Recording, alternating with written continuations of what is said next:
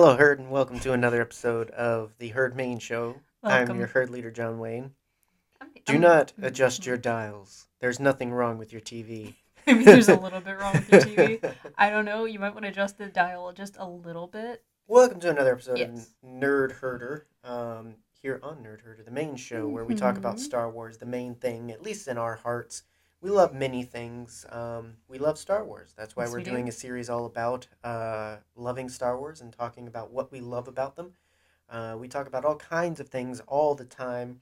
Um, just taking some time to focus on uh, discussing in an open format what we love. Uh, it's fun, it's freeing, and it also gets us back to the heart of things and in the point of things. You know, in a largely negative world and Yeah. fan base, uh, it's nice to spend time just loving stuff. There's quite a bit of pointing you know, in this film. there is a, a lot of pointing in this film. So we've been going film by film with Star Wars, discussing uh, what we love about it, what would be interesting if it was different, and now we've reached the, the uh, arguably fan favorite Star Wars film. I think we, so. We've reached a peak uh, in in the uh, Star Wars franchise for sure, um, at least amongst most folks. Mhm. Uh, doesn't mean anything. Uh, whether this is the best film or not, we have our favorites. Um, it's not uh, one or the other. Those are two very different conversations, I think. So we're not trying to Yeah. we're not trying to rate or rank or uh, justify these movies or anything. We're just talking about what we love. Yeah. And I think uh, with every film list I've ever seen, uh, uh, Empire Strikes Back is what we're talking about. It is in at least the top three of every single list.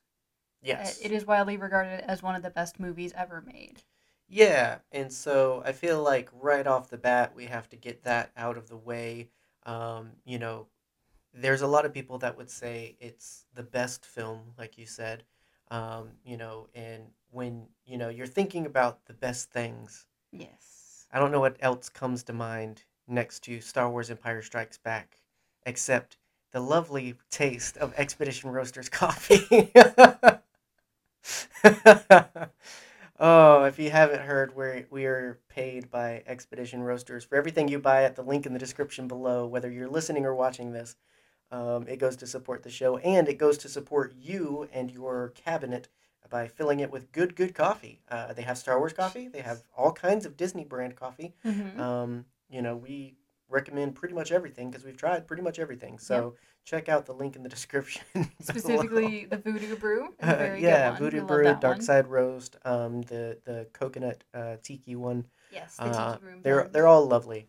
Um, yeah, Baumgartner, you are not. I feel like we have to go ahead and get it out of the way Yeah. of talking about you, you know there's no format usually to these we um, think in our separate corners our thinking corners if you will Yep, That's uh, mine of what, what what do we like about these movies in in prep for the Yeah. the, the discussion but largely it's just talking um you know and, and because I I think there's something pure about just really openly and and uh very not research like i don't want to come into any of these like this is why you should love these movies i just want to talk about why why i like them why we like them yeah. you know so i feel like leaving room for that is, is very important And a lot of the time, we like different things for different reasons. yeah like It, it, it's one of the best movies ever made. I will agree to that, but not for the same reason a lot of people think.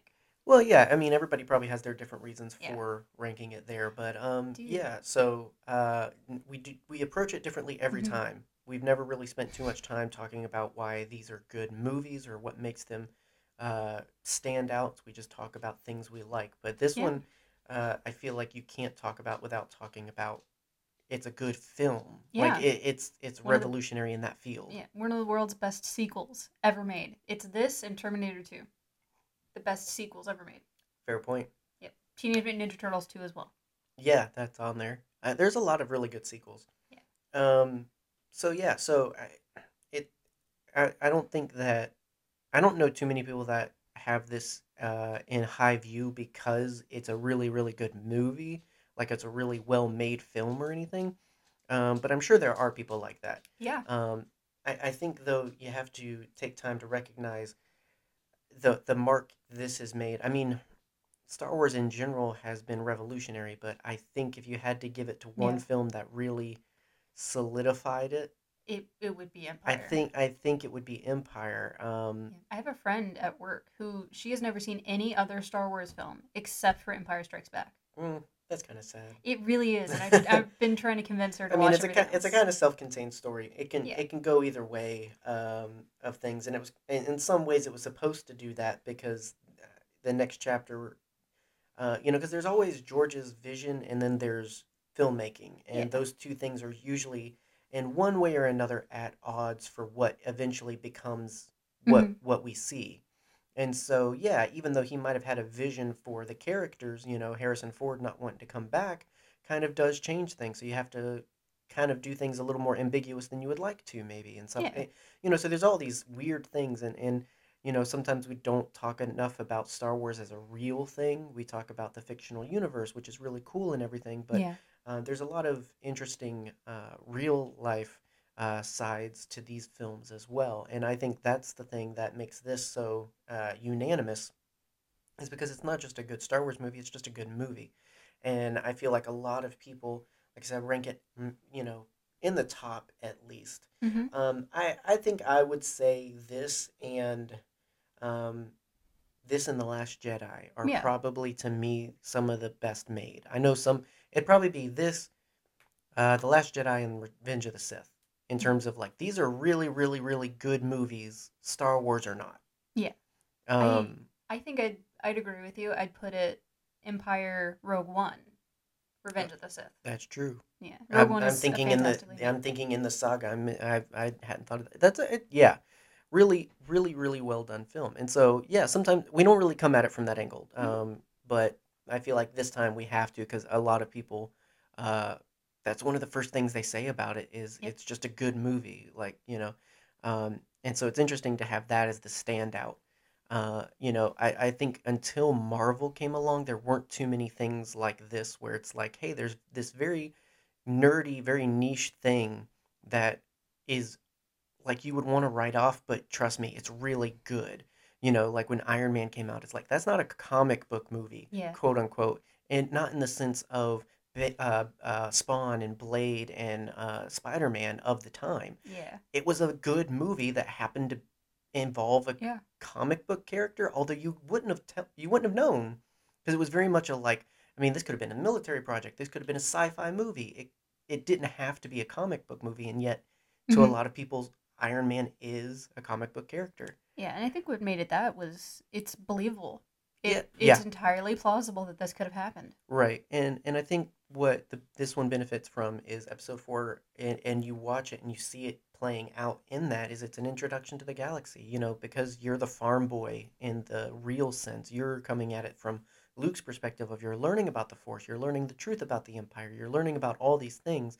Yeah. So you know the film projects itself into you know your wide-eyed fantasy of oh this is this, this is wonderful this is new and then you get into empire and it's just like no we're not explaining anything we're just rolling we're, We're just going, going you know full yeah steam ahead. uh, so they they get to work with developed characters and are probably some of the themes that stick with each of the characters the most come from this movie Mhm. you get the vicious yet caring father figure of Darth Vader. You know, he's not just the name, the faceless, nameless villain of Episode Four. Um, you know, he's got an almost sympathetic side to him, but he's still bad. Um, yeah, like dads, you know. right. You get, um, you know, Han Solo, the bumbling scoundrel who tries to do the right thing but always messes it up. You've got the uh, princess turned, you know, rebel leader who knows better than everyone else, and if they would just listen to her, everything would be a little bit better. Exactly. um, and then you've got the kid who picked up a sword and thinks that that makes him a hero and doesn't know he has to learn all of these things and has to practice Mhm. being a good person, not just being a good swordsman. And Yeah. so, like, it's all of these characteristics that thir- 30, 40 years later still stick with Han Solo, Leia, uh, Luke Skywalker, all the definitions Yeah. of these characters. And you get this fantastic, right smack dab in the middle of the movie, you get this fantasy uh, arc to the Mhm. story. Like, you have the wizard and the apprentice, Yeah. which is the basis for so many, like, fantasy books. I'm pretty sure that there's an entire genre written by what's his name? Oh man, what's what's his name? Hobb. What is that his last name? I don't remember. Hobbs and Shaw. Good No. movie. I only remember his. la- You'd think with the amount of time that I spend in the fantasy section, I'd know. There's so many books though. There's so many books. but Um, yeah, you know what I mean. Yeah, this really expounds on the weird. This is the first journey into weird Star Mhm. Wars because, you know, if you watch episode 4, the Force gives you influence over people. Um I don't believe we see levitation. No. I I think the most that we see really is just this I I mean, it's almost what you would imagine like this it, you're describing God. It's just this power over the universe, this thing that connects all things and if you can tap into it, you have power too.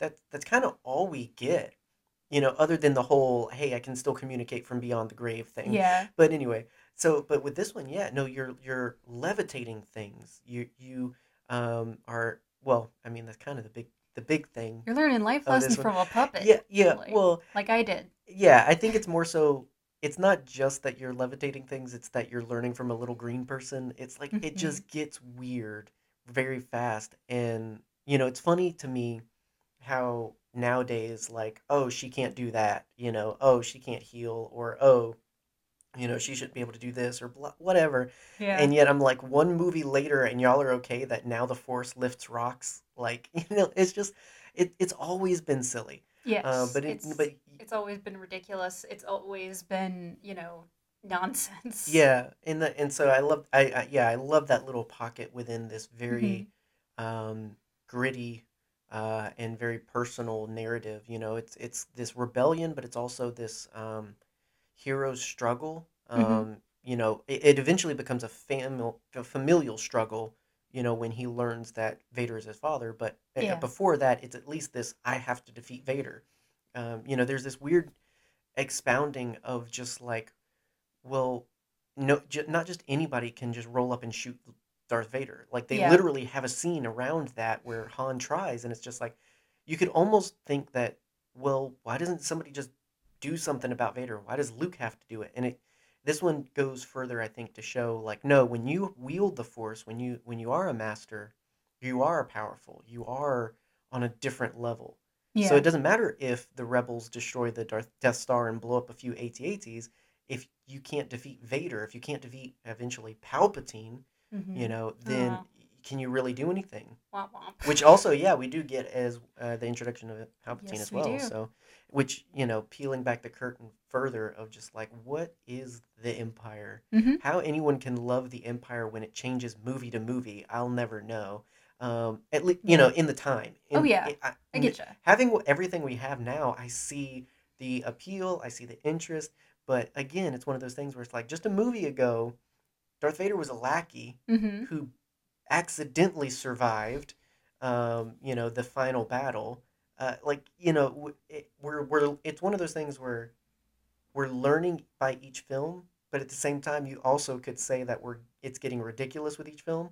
Yes. And so anybody that holds to, you know, film to film changes or differences or, you know, this uh, legacy of, of Lucas and whatnot. It's always been like it, that. it's it's all it's It, it's has always been squishy and fluid. It's just It's always been the moon. so um so yeah, yeah. great um, great film, great great aspects to it. Absolutely. And you want like an accurate just how how many hours is this? 6-hour journey through the hero's journey. Sit down and watch Star Wars. You mean the original trilogy? Yes. Yeah, about That well, well, about 7. if you added special features about 10. no, not quite. Sadly. six and a half.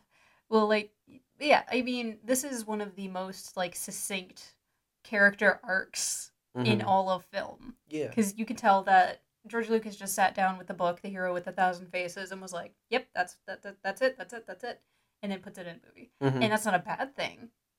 It's a fantastic thing. Like yeah.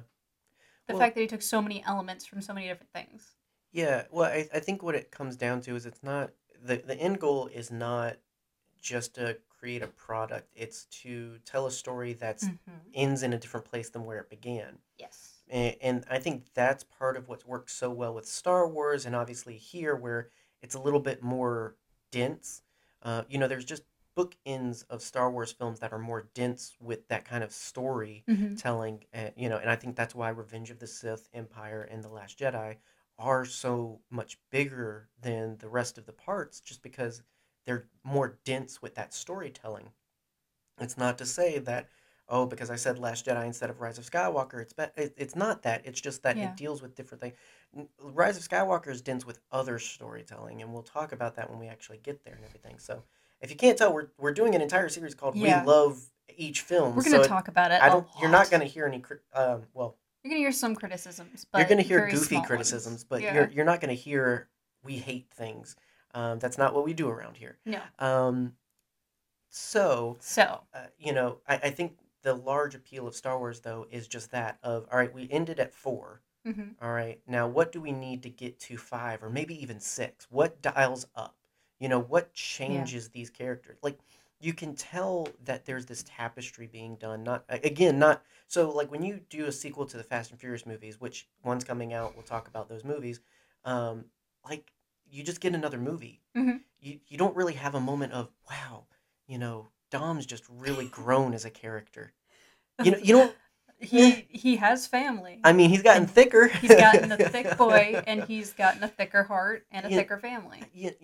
Here's the thing things changing around a character does not mean a character has changed and things changing around a person just to take that to a real life point It uh, doesn't matter if the character has uh what's it uh the Family. lo- Family, whether they lose their memories, like they're uh, still. yeah it doesn't matter if you get a different house if you move across town or Yeah. if you date somebody that looks completely different. If you don't change as a person your life does not change. Exactly. Like so and that's not a knock. I love the fast and furious movies don't get me wrong. I think they're fun movies.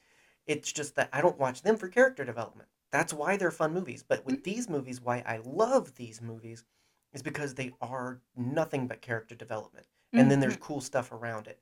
And so yeah you see that of how do we get from farm boy to reluctant hero from reluctant hero to Legend. hero. Yeah legend you know like it every star wars film every point of the story has been about that measuring a distance to grow and everything.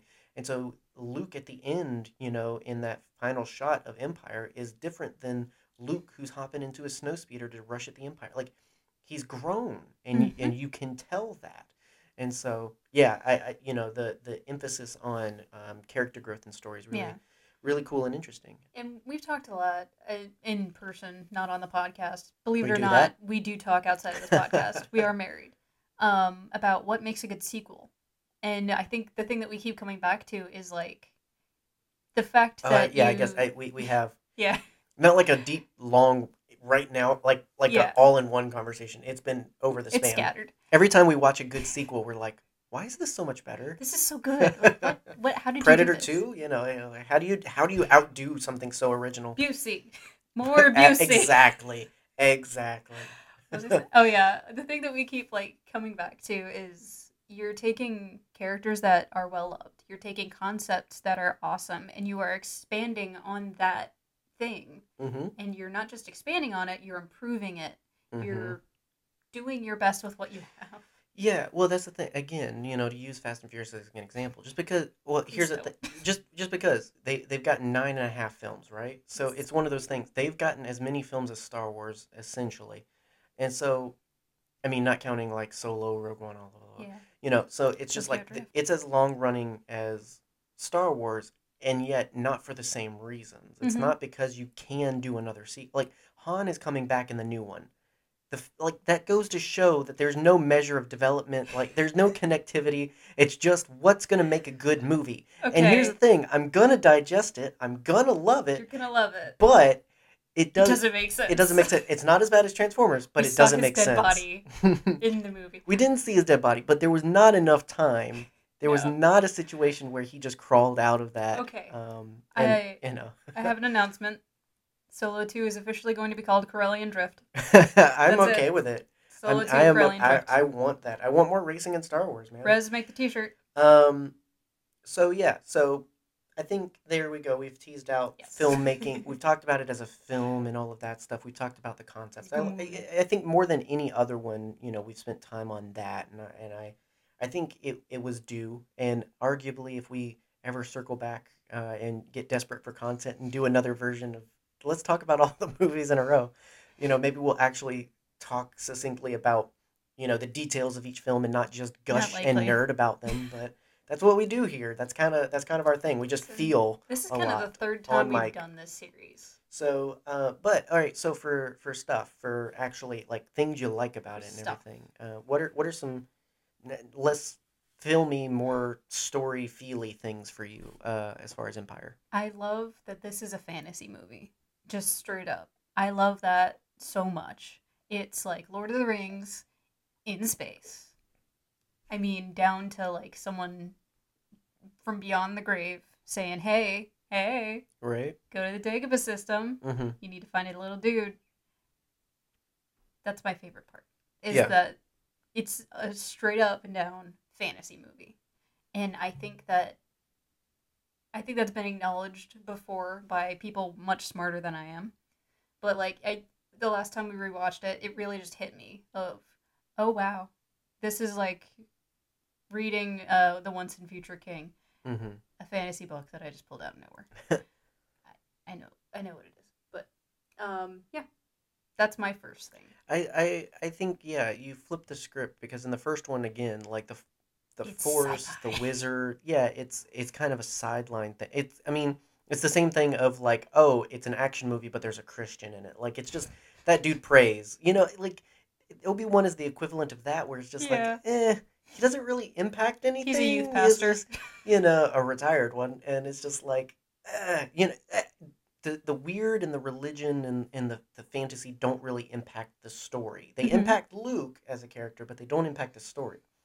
And this one flips that and says, hey, all the important stuff, you know, all the war, all the action, that seems like the thing. In fact, we're going to get all of the action out of the way in the first act because Mhm. the rest of it is a largely personal story um, that takes the place of all those things. So once Yeah. we leave Hoth, once we get done with the action, we're just on this journey with Luke, learning more about what the Force is, how to wield it, all this other stuff, and learning Mhm. about this weird calling he has on his life to be the Yeah. hero. down to the fact that they have a literal showdown between light and dark in Mhm. the last Yeah. last few minutes. It's well, it's the Black Knight versus the White Knight. Yeah, and well, and that and that's the thing is they flip it from this sort of samurai thing to this almost King Arthur thing. Like you have the Mhm. sword, you are you're the one. You have to wield that. You have to lead. You have to. So you're not Mhm. just a soldier. You're not just a part of this battle and this war. You're on a whole different level. You've got to slay the dragon. That has nothing to do with the courts and and the the ruling. That has to do with just winning, doing Mhm. doing the heroes thing.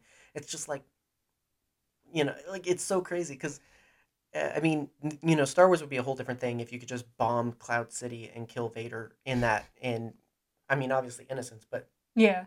like if if if you took uh, normal tactics to this, like it changes the Mhm. whole course of the fictional universe. Yeah. It's the why didn't they just ride the Eagles to Mordor situation. Yeah, it, like, it ev- because the story isn't about the dang eagles. Exactly. it's about the hobbits, and you don't get that by just flying coach. and also Sauron would have seen the Eagles. You know, Right. the whole point of the entire Lord of the Rings movies Well- is that they are so small and so insignificant that Sauron would not be looking for hobbits. He would be looking for like these big war. Well, and that's the thing is, Palpatine would have just replaced Vader. Exactly. Like if Vader died, like the comics have shown so much more to this relationship between Vader and Palpatine that shows to him he wasn't the chosen one. It was actually more dangerous that he let him live than if he actually uh, got rid of him. hmm And so uh, it, yeah, he would have just replaced. We'd have another Vader. The Empire would still exist. You know, it's it's all of those things where it's like you know, and that's what's so important about the twins having their representation is Leia has her fight, largely the rebellion, and Luke has his fight, fight largely the he has his part too, largely the Jedi versus the Sith and Yeah. everything. Speaking Luke and Leia, so we get Oh I- yeah, we get the best kiss and the worst kiss in the entirety of film in this movie. right. Yeah. Yeah, When we went to see it in the yeah. in the orchestra. I, I've told this story before, but it's still very funny. When the kiss happened between Luke and Leia, everybody just went, Ugh. Everybody. it was so funny. Um, I mean, it it's not that bad. No, I mean, a it, it yeah. I mean, kiss kissing is nothing. I mean, as long as they didn't do other things, it's fine. Which I mean, as we're learning in the story so far, they did not have time for other things. No, so they did not. Good thing. um, I mean, Yeah. really, what we know from the comics, and I, I hate to reference that, but there's been just so many comics now between four and five that have built out and been awesome. It's hard for me not to mention it. Um, but, uh, you know, what we've kind of seen playing out in the story is this is a lover's quote unquote spat between Leia and Han. They've Mhm. they've kind of been in this tango for a while. I mean, really since episode four. And there's many instances where there's a lot of flirtation, a lot of stuff happening, A lot And of so- shirtless woodcutting. Right. And so this is a moment of just like she's sick of him and she's just sticking it to him. You know, Mhm. it's just a matter of, well, I'll show you. There's nothing with No. her. Like she has no interest in Luke at all. It's honestly hilarious. It's funny. Um, so anyway, but yeah. Yeah. And I, we have to mention, you know, this is one of the best romances in all of Star Wars, in my opinion. Yeah, I mean, I, I feel like it really works to um, show how these two characters would grow an interest in each other and everything. Um, I- you know, I, I think so often we're left with a very much like, oh, you're physically attractive, you're physically attractive. We both have an interest in sex. Let's do something about that. Like, Yeah. you know, like, you know, it's treated so much as just this, of course we're going to do it. We're both attractive and interested. like, you know, James Bond style versus a, a really budding relationship, something that stems from a genuine interest and attraction and, and everything, and this Mhm. chemistry, um, you know, and it's it's well played to to have that kind of, you know, chemistry of just like you know you like me because I push your buttons and I'm not like other guys the princess would know and all this other stuff and Mhm. you know it's just like you like me because I'm a princess but I could also tell you what to do and yes. you know, secretly you're you're you're into that. He's the simp. He's the simp in the relationship. Let's Right. be real. So uh, yeah, I, I yeah I, I love the chemistry uh, Mhm. with Han and Leia. Um, one of the better romances of Star Wars. I mean, I you know, regardless of where the the story goes, you can tell there's infatuation for each other and everything. Yeah, and like you said, no matter where it ends up, there is always going to be, you know, the love story of Han and Leia. Absolutely. And I do genuinely believe that they did love each other at one point, and still do by the time we get to the sequel trilogy. Yeah, I mean, I don't think it was ever. I I, I think they made selfish choices, but I don't think they ever Mhm. divorced. I don't think they ever ended things. I think it was just more of a choosing a path. I mean, you're Yeah. obviously still connected. Um, I mean, I understand that that's maybe the same thing to some people, but eh, you know, from the way I see it, it's it's very much more just this.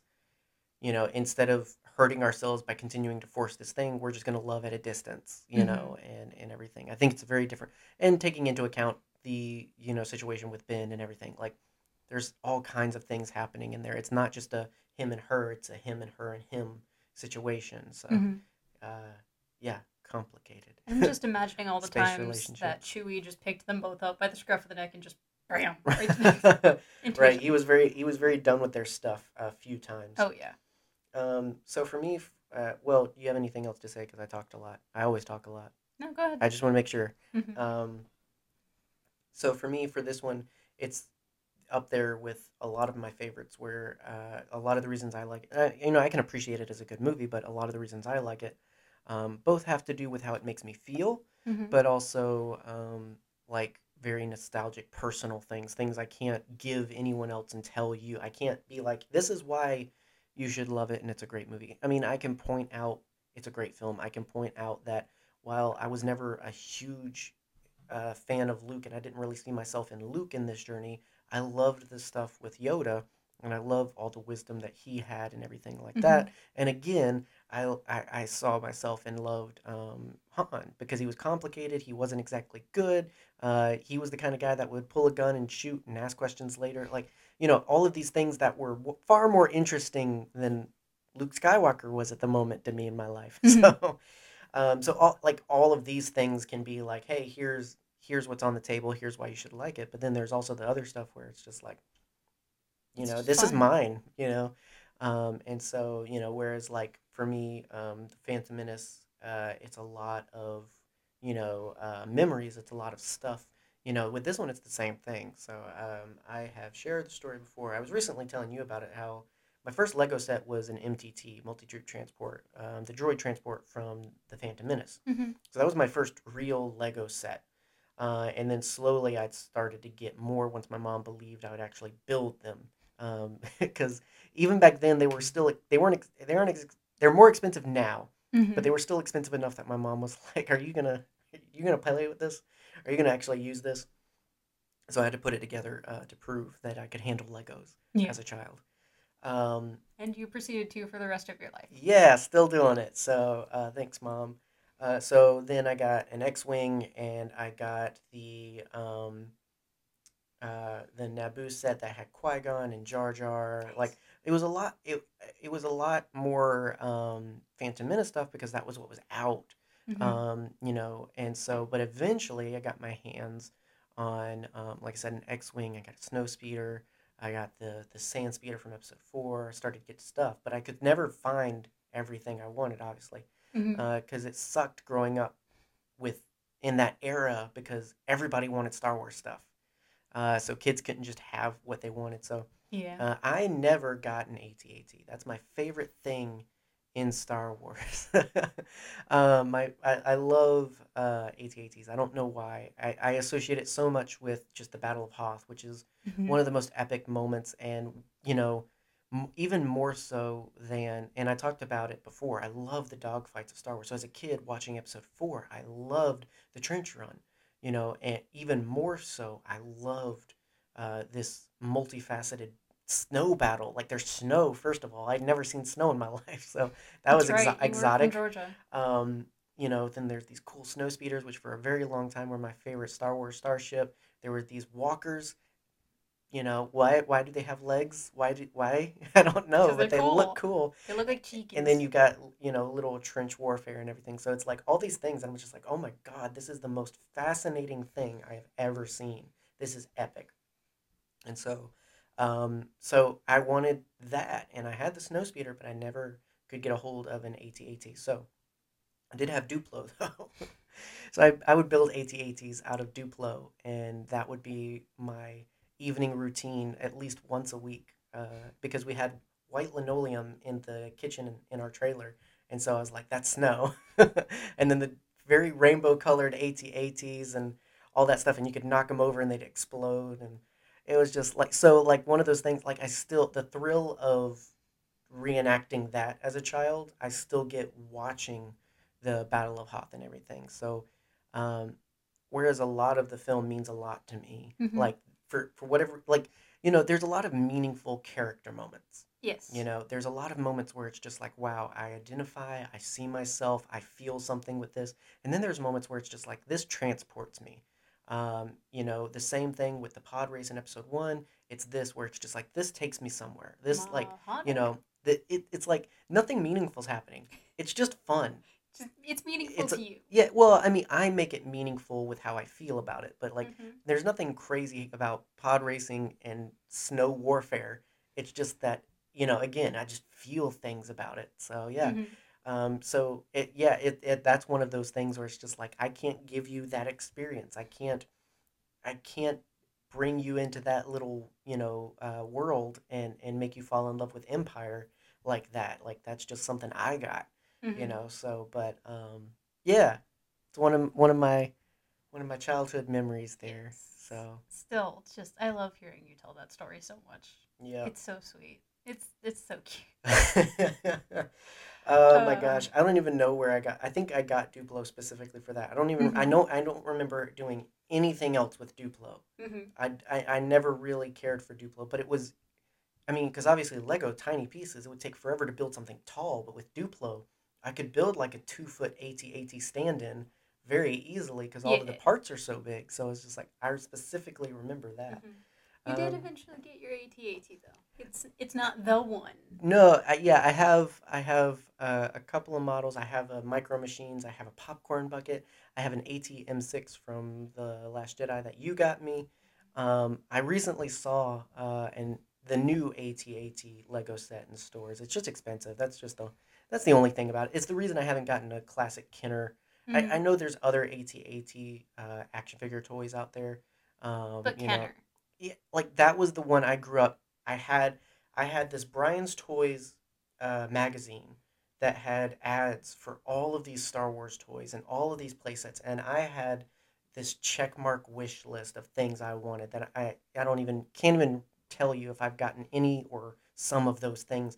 But I had this one freaking thing. It came with something I ordered, and I was just like, oh my gosh, I, I'd never seen so many Star Wars toys. Like I, you know, I'd seen ones I'd never heard of. They had the the uh, FX lightsabers in there, like all these things. And I'm like, oh, the, the world is bigger than just action figures and Kenner. But I was whacked with those lightsabers. I had I had that circled in there forever. I had it was it was the indoor one for episode six, but it was still it was the Kenner AT-AT, and so I was like, I want that. That's on my wish list forever now. and so I was just that of just like it's so hard to find um, either secondhand, well taken care of, fair priced ones, or just one that's new condition, but also again Mhm. fair priced. And then there's people that hate me when I say fair priced. I just I don't want to break the bank buying my childhood. Okay. Yeah. I, you know, I just don't that's think that's fair. fair. I just you Yeah. know.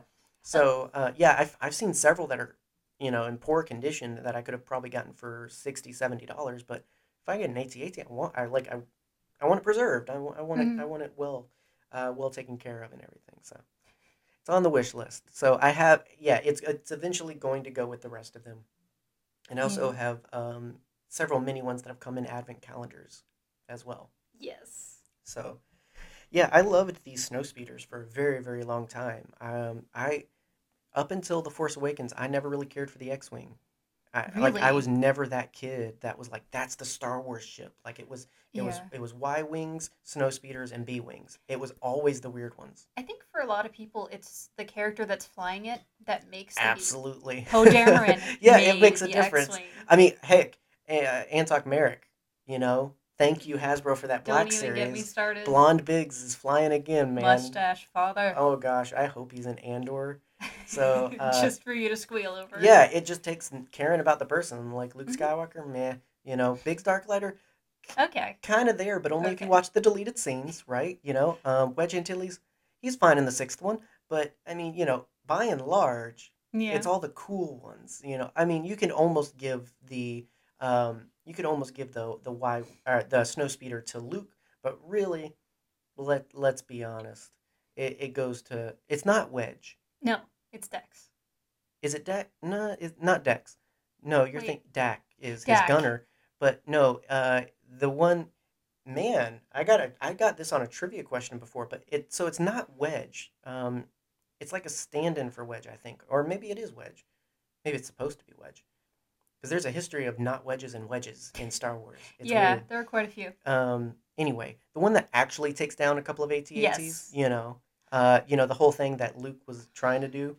Um. So anyway, but yeah, him just trying to think that he. Yeah. he he's why snow speeders are cool uh, because he actually took down AT-ATs. Yeah, I mean that that was a really really cool scene for everyone. I think like it's So it's one of the most nostalgic scenes in all of Star Wars. Yeah, and uh, well, yeah. I mean, and and I, I think it just sticks because it's just so different. It's not just flying around. It's so it's just this weird combination of all kinds of both filmmaking techniques, stop Mhm. motion technique, and then just The interesting. scale. Yeah, interesting. Sci- like it it yeah it it's just so Yeah. different and it's kind of been replicated in places before. Um, you know, uh, obviously it gets kind of referenced in the Last Jedi. Um, yeah, not really as meaningful. Mhm. I, I think, I, and I, I don't think it's supposed to. I, I agree. I, I think it's meant to be a kind Yeah. of sad attempt. Whereas at least the rebellion kind of holds their own. At The least the, face to face showdown is what makes that scene. yeah, well, exactly. It's not about the speeders Mm-hmm. versus. They're clearly outgunned and outmatched, whereas the rebellion kind of holds their own and Oh, yeah. everything.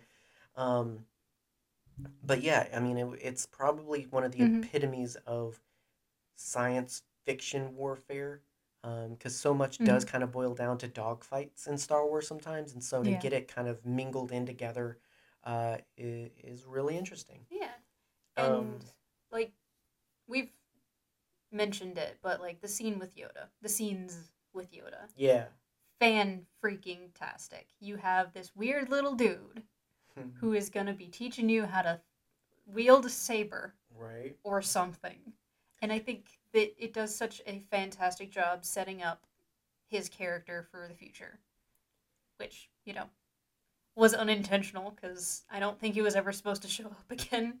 Um, I mean, I feel like they gave him story that just happened to work in bringing him back again. Yes. Um, in in in a very big way, you know, Mhm. his impact to the prequel trilogy and the Clone Wars is kind of hard to understate. Yeah. Um, Yoda's such a complex character, such an interesting character, and yeah, at, at least as far as Empire, he is um, this really wise monk stand-in Yeah. kind of character um, that both seems to have all the answers, but have Yeah. nothing really to give you at the same time. Like you know, he he talks a lot uh, in in Luke's trials about you know, I mean, it's it's really up to you and how much you believe in this and everything. So it's like you you don't work with me and suddenly you're Jedi material, you know. Like you know, in, in episode six, where you know Luke is like, you know, so I am a Jedi master. And it's like, oh, oh, No. okay, No. sure, you know, like you know, this is obviously a Yoda that's come to realize it's not hanging out at the temple and having the robes and having the saber that makes you Jedi. You know, it's the things you do. Mhm. And although Yoda does kind of stand uh, to some of his old ways of like, you know, you have to face Vader. Um, by and large, I think he's grown so much more uh, from where we eventually come around to see him uh, in the the days of the Republic Yeah. and everything. And you know, this is a Yoda that has failed. Yeah. This is a Yoda that is in exile for a reason. hmm and I think there it people harp a little bit too much on the fact that oh why is he acting so weird in the first you know 15 minutes we see him like because he didn't want Luke there Yeah, like he was trying to scare him off or he was trying to figure out oh okay does this kid have what it takes the answer is no Right. um Well, I, when you don't when you, you don't get your way and when you don't um, when your guard's down, you're Mhm. a very different person. mhm. And I think that's the thing is if he had known that was Yoda, he wouldn't have acted like that, which means he would not have been true to himself. Um, and and that was what Yoda was trying to dig into is, uh, you know, he wanted to prove his point in that this kid's not ready, this kid can't handle it, and blah blah blah. Mhm. And so, um, because you he know, knew that Luke was coming Right. And so he was kind of putting him through a ringer of, you know, all right, I'm not to wait and and see. I'm to just go ahead and pull this out of you. I'm to show you're impatient, you're reckless, and you just you're you're not your sister. you know, and I love Yeah. that tidbit in there as well, which um, the books have added in terms of you know, it, it adds to why he Yoda was very just exasperated the whole time of just like come on man you, you don't get it. You just Mhm. you just want to fight. You just want to win. You just think that this is the way things are, and that's not going to get you very Yeah. far. and some of the best Merlin and Arthur Arthur uh, dialogue in you know cinema in general. Like you, that is why you fail because Mhm. you don't believe. That is one of the most important lines in all of Star Wars. I think. Yeah, Yoda's Yoda's not a secret weapon. It it you know he's he is a resource for sure, Mhm. but it's still up to Luke. It's still his choice that makes the difference. It's still um, what he does with the power he learns to wield, and all you know all of that. And so, whereas it's initially off like, hey, you need to go see Yoda. He'll give you what you need to win. It's Mhm. it's not that cut and dry. It's not that black and white. Um, you know, and I I think the way it goes is the way it was always meant to go. It was never meant to be a pure solution. Go to Dagobah, learn a few things, and then eventually you'll settle this. Like no, I think it was always meant to go that way. I think it was meant for Luke to have his own experience, his own failure in that moment, um, to learn uh, his path that he eventually starts walking in Episode Six. That leads him to very different choices than just fighting and killing his father and everything. Yeah definitely. So, uh, any more big moments for you before we go into comments that we took? Um, Another thing about Yoda is that it Mhm. led to one of the best YouTube videos of all time. yeah, seagulls. Stop it now. Yeah. I should have worn that shirt for the podcast. Dang oh, it. that's true. I do have a shirt that says So- Sable. Stop it now.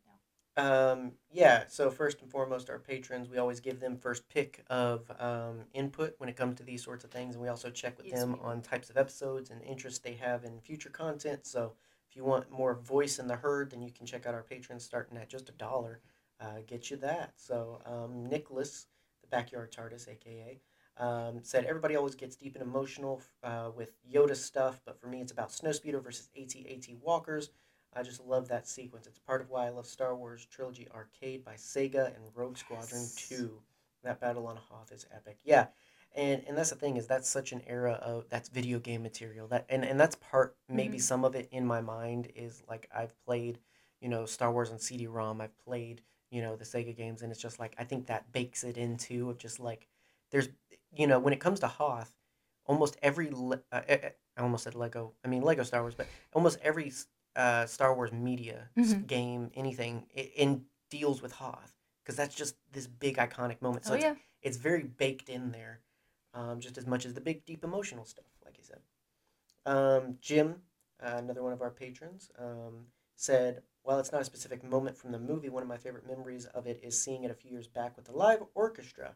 It's amazing and definitely enhanced my love of the film. Yes, like you mentioned, we saw uh, this Mhm. uh, live with orchestra as well, and highly recommend it. Um, it's fantastic. if you know, look into if your state has a, or if uh, a city in your state has a local orchestra.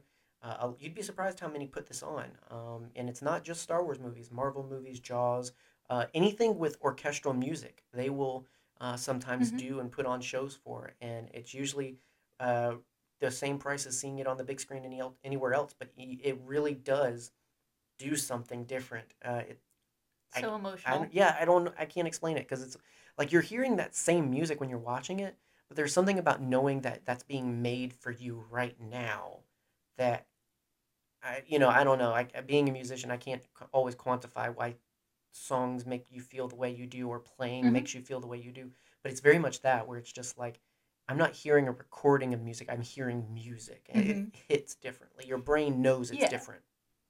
That's why the uh, live version of Psycho Killer is so different than the album version. That's why live music in general is is different and good. Mhm. and, and and just as good or good in different ways than uh, traditional album music. So Absolutely. worth loving all of it. Um, our friends over the Force Losers podcast, shout out to them. Uh, when we've made recommendations of podcasts in the past, they're one of the ones we can't recommend enough. They're cool people, Mhm. um, mostly family friendly, uh, but always fun. Love you, Kim. yeah, I love you, Um, Kev. uh, love that my headcanon be- is because Yoda is intent on training Leia, that when Luke shows up, he just messes with him um, at, like some teenage petulance. Um, also, the death gurgle of that thing Luke steps on when he's walking towards the cave. uh, yeah, full of sounds that are so. Dagobah Oh, yeah. has so many unique sounds and everything. Like, Mhm. I, I always think of that one scene where they show like a Komodo dragon, but that's definitely not a Komodo dragon noise. Yeah. And it's just stuff like that where it's just like, that's not a space lizard. We get one of the best R2 sounds. Aunt first Bossk, is that you? Yeah. Um, uh, director Bennick. Uh, Yes. uh, awesome dude, great art. He, I, I- I think he still makes um, t-shirts. Um, if if so, check it out. We have Yes. tons of his So droid many. t-shirts. Um, he he's a, a wonderful dude. Um, Met him at Celebration a couple years ago. yeah, did not meet his son and Oh. his in his wonderful Zuckuss cosplay, which was one of the things on my list. But uh, one day, next One one. of these days. So director Bennick um, also, and I should say these are all on Twitter because Instagram doesn't love us. Um, Willrow Hood. Willrow Hood. Absolutely, that's Another become such an icon. From Celebration. Yeah. Uh, well, and then re re in, uh, injected into lore with the Camtonos and everything. Like, goodness gracious, how things have come around. Um, make Seven Up yours. I don't like Seven Up. Uh, more of a mellow like yellow 7 person, but uh, they said the untrained Padawan whose master is a ghost can take down an AT-AT while on foot. Uh, you know, man, Jedi's just got it where the, where it counts. I don't know what to tell you. In their hearts. Right. Um, uh, Jordan uh, on Twitter as well said, I mean, what can you say that's not already said? It's a literal masterpiece of cinema. From beginning to end, the movie's amazing. You get the continuation of Luke's journey, the great subplot of the rest of the crew, Yoda, and the twist ending.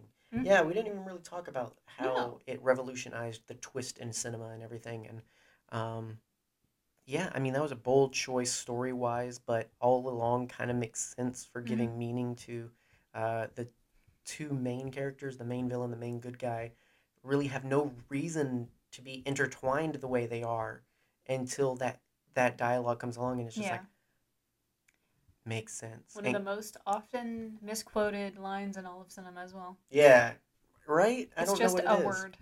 That's it. I don't know what it is. Well, I mean, it's just as bad as Dark Vader. Um, so, uh, Joe Brennan uh, said that uh, anytime the Falcon doesn't work is comedy gold. Absolutely. Start. I think this one started that trend. Um, I'm all the Mandalorian said Lobot side eye to Lando, accented by the J- uh, John Williams score. It's always been one of my favorite moments. I love everything on Cloud City. It's fantastic. Um, there's so many little things in that, and yeah, I, I love the moments where you see there's um, this scoundrel working behind the, the curtains with Lando. I mean, he Mhm. puts on this front as this businessman, but um, obviously by now we all know better. yes. Um, Captain uh, Antifa. Interesting. Uh, John Williams' score, as in every episode, is a highlight, but the Imperial March, Darth Vader's theme, is arguably more famous than the icon- iconic main title music. Mhm. Uh, yeah, I mean, I, it's hard to it's hard to get into what is and isn't iconic and the, you know, there's so many. I I, think it's definitely, but you, can't hear either without thinking Star Wars, Yeah. uh, for sure. And so, I mean, it's just another aspect of where Star Wars would not be Star Wars if it didn't sound the way it does, and that goes back to what we were talking about about the live orchestra. Um, Kieran Docherty. Um, I don't know if it's supposed to be said that fancy, but I did It's not. uh, said Han's first instinct was to shoot Vader. Uh, no oh no moments. Yeah, I love, um, and I think this is a, around Temple of Doom or before Temple of Doom. Around Temple of Doom. I don't know. I don't know what came first. I I think. I don't know. I like to I don't think. remember. I like to think. Or not Temple of Doom. Raiders of the Lost Ark. I Mhm. like to think Raiders came first because I like to think that they were specifically separating Indiana from Han in that Corellian Blue, help us out. you know that that scene where uh, Indiana just pulls out his gun and just shoot like you know all the times we think why doesn't he just shoot the sword guy here we go and try and again this is what i'm talking Yeah. about of like no yeah that doesn't work on darth vader i love that moment where it's just like why don't they just shoot him nah doesn't work doesn't work like that It, it's happened a couple times. dude takes a saber too he, um, in this one he takes a saber to the arm and doesn't Mhm. doesn't lose anything so uh, it, it- clearly it's not as easy as that Mhm. uh, indiana would not fare well in star wars No, he would not. uh, and then uh, our friend Jesse over at Game Infinite said, I love how it gives us our first Star Wars ground battle. Uh, the map has become so iconic, and it's one of my favorite Star Wars locations to visit in Star Wars games. Absolutely. And there's there's nothing like that thrill, no matter which version you're playing um, in Battlefront, um, jumping into Hoth. Um, I mean, it's just of, of the locations that make you feel Star Wars. It's right up there, I think, with like Tatooine and everything, where it's just like, no, the, this this is this is special. Yeah. So yeah, so uh, appreciate all of the uh, input. Um, one of our last one was uh, Ro um, from uh, Twitter as well, who uh, said, "Where do I start?" Had nothing to add because there's so much to add, So much. and I completely understand that. So. Um, yeah, thanks for sharing all of your input. Um, we're obviously only on episode five. We've got four more to go, uh, and we're talking right now about circling to the spin-offs. Yes. So um, we've got a few more of these to go. More conversations to be had about why we love these Star Wars films, um, both, you know, in agreement with the fandom and also from our own personal perspectives. Um, and that said, we would love to hear from you, your personal perspective on why you love these films. Not just why they're good films, but why you love them. Um, You know, we always want to spark a conversation with our conversations. So feel free to hit us up on Twitter, Instagram, or Facebook. Uh, you know, we try to hit all age ranges there. Gen, Gen Z with Instagram, the middle aged with uh, Facebook, and then whatever Moby or, or, you know mob is is in between on Twitter. You know, all, all of them All are covered. ages. All are covered Fetuses. and all are welcome. Um, yeah, so uh, we'll be back with Return of the Jedi Yes. we at some point. Um, we will be back with Fast and Furious at some point. Yeah. I, it's you make it sound like such a chore. I I love that you love these movies. I love that there's something that you enjoy You're telling you don't them. like family. You don't like family. You don't like family. You're my family, and I love you. I love you too. Uh, and I love those movies, so I'm, I'm I know you excited about talking about them. And um, I have to fig- I'm trying to figure out how we're gonna do this, how we're gonna have fun with it. Um, Here's the thing I will do my best not to make fun of them too much. hey, I mean, they're not perfect movies at all. So you know, I I don't mind. Speak your speak your heart and speak your truth. Speak my truth. Um, and yeah, uh, if you have the time, we'll probably put a call to action on social media. But if you want to let us know uh, what your thoughts on the Fast and Furious franchise are, does it make you fast or furious? Let me know, and we'll talk about it. We'll be back with that eventually because that's getting a new edition, a ninth edition, um, this weekend. When the you know when when this episode's out, it'll be uh, yeah, a new Fast. it is this weekend, isn't it? F9 F9. uh, will be out. F9 and um, And then, other than that, remember to check the link in the description to buy some coffee and support the show. Mhm. Uh, we've already mentioned Patreon, but again, thank you to our patrons. And if you want to join the herd on another level and also get some behind the curtains, uh, it's just as weird back there as it is here. Get but from behind our curtains. the difference is you pay to be there. So um, yeah, you, it is welcome, and the links are again also in the description. So Gonna get hit with a shovel if you keep hiding behind the curtains. Right. uh, we mentioned him earlier, Jesse, over at Game Infinite. Game stuff be happening, and there's so much, So uh, I've so many games to get covered, and so many games to wish I have. Uh, but you know, one. yeah, just one. But uh, Jesse has it, and you can go check out all gaming coverage, all the news, all the current games, all the past games, and all the Yeah. what if games as well. Um, just check out GameInfinite.net uh, for all of that, um, or Game Infinite on Twitter and Instagram. Yep. Follow me on Twitter if you want to hear me scream about Breath of the Wild too. Follow both of us. Yeah, we, we have very different opinions on our personal uh, Twitters. And so if you want more into the madness than you already are, um, then there you go. The only next step is starting an OnlyFans and really just making you, you know, subjecting you to the weirdness. And then there you go. So, It's just me, just sipping out of my dog dad mug, yeah, yep. just staring into the camera with full. We're still talking about Star Wars. But again, then you pay to be there. So, uh, with that, without further ado, we'll be back later talking more things we love. We look forward to hearing from you, things you love. Uh, and in between, we love you. Oh yeah, we Except you. Hey, You know who you are. Cam. No, we love Cam. Cam's a sweetie. he, he he's one of the ones that makes it. He he He- he, he passes. He passes. He passes. But don't tell him that. Yeah. I don't want to get an even bigger head than he already has. right. But we'll keep it our little secret.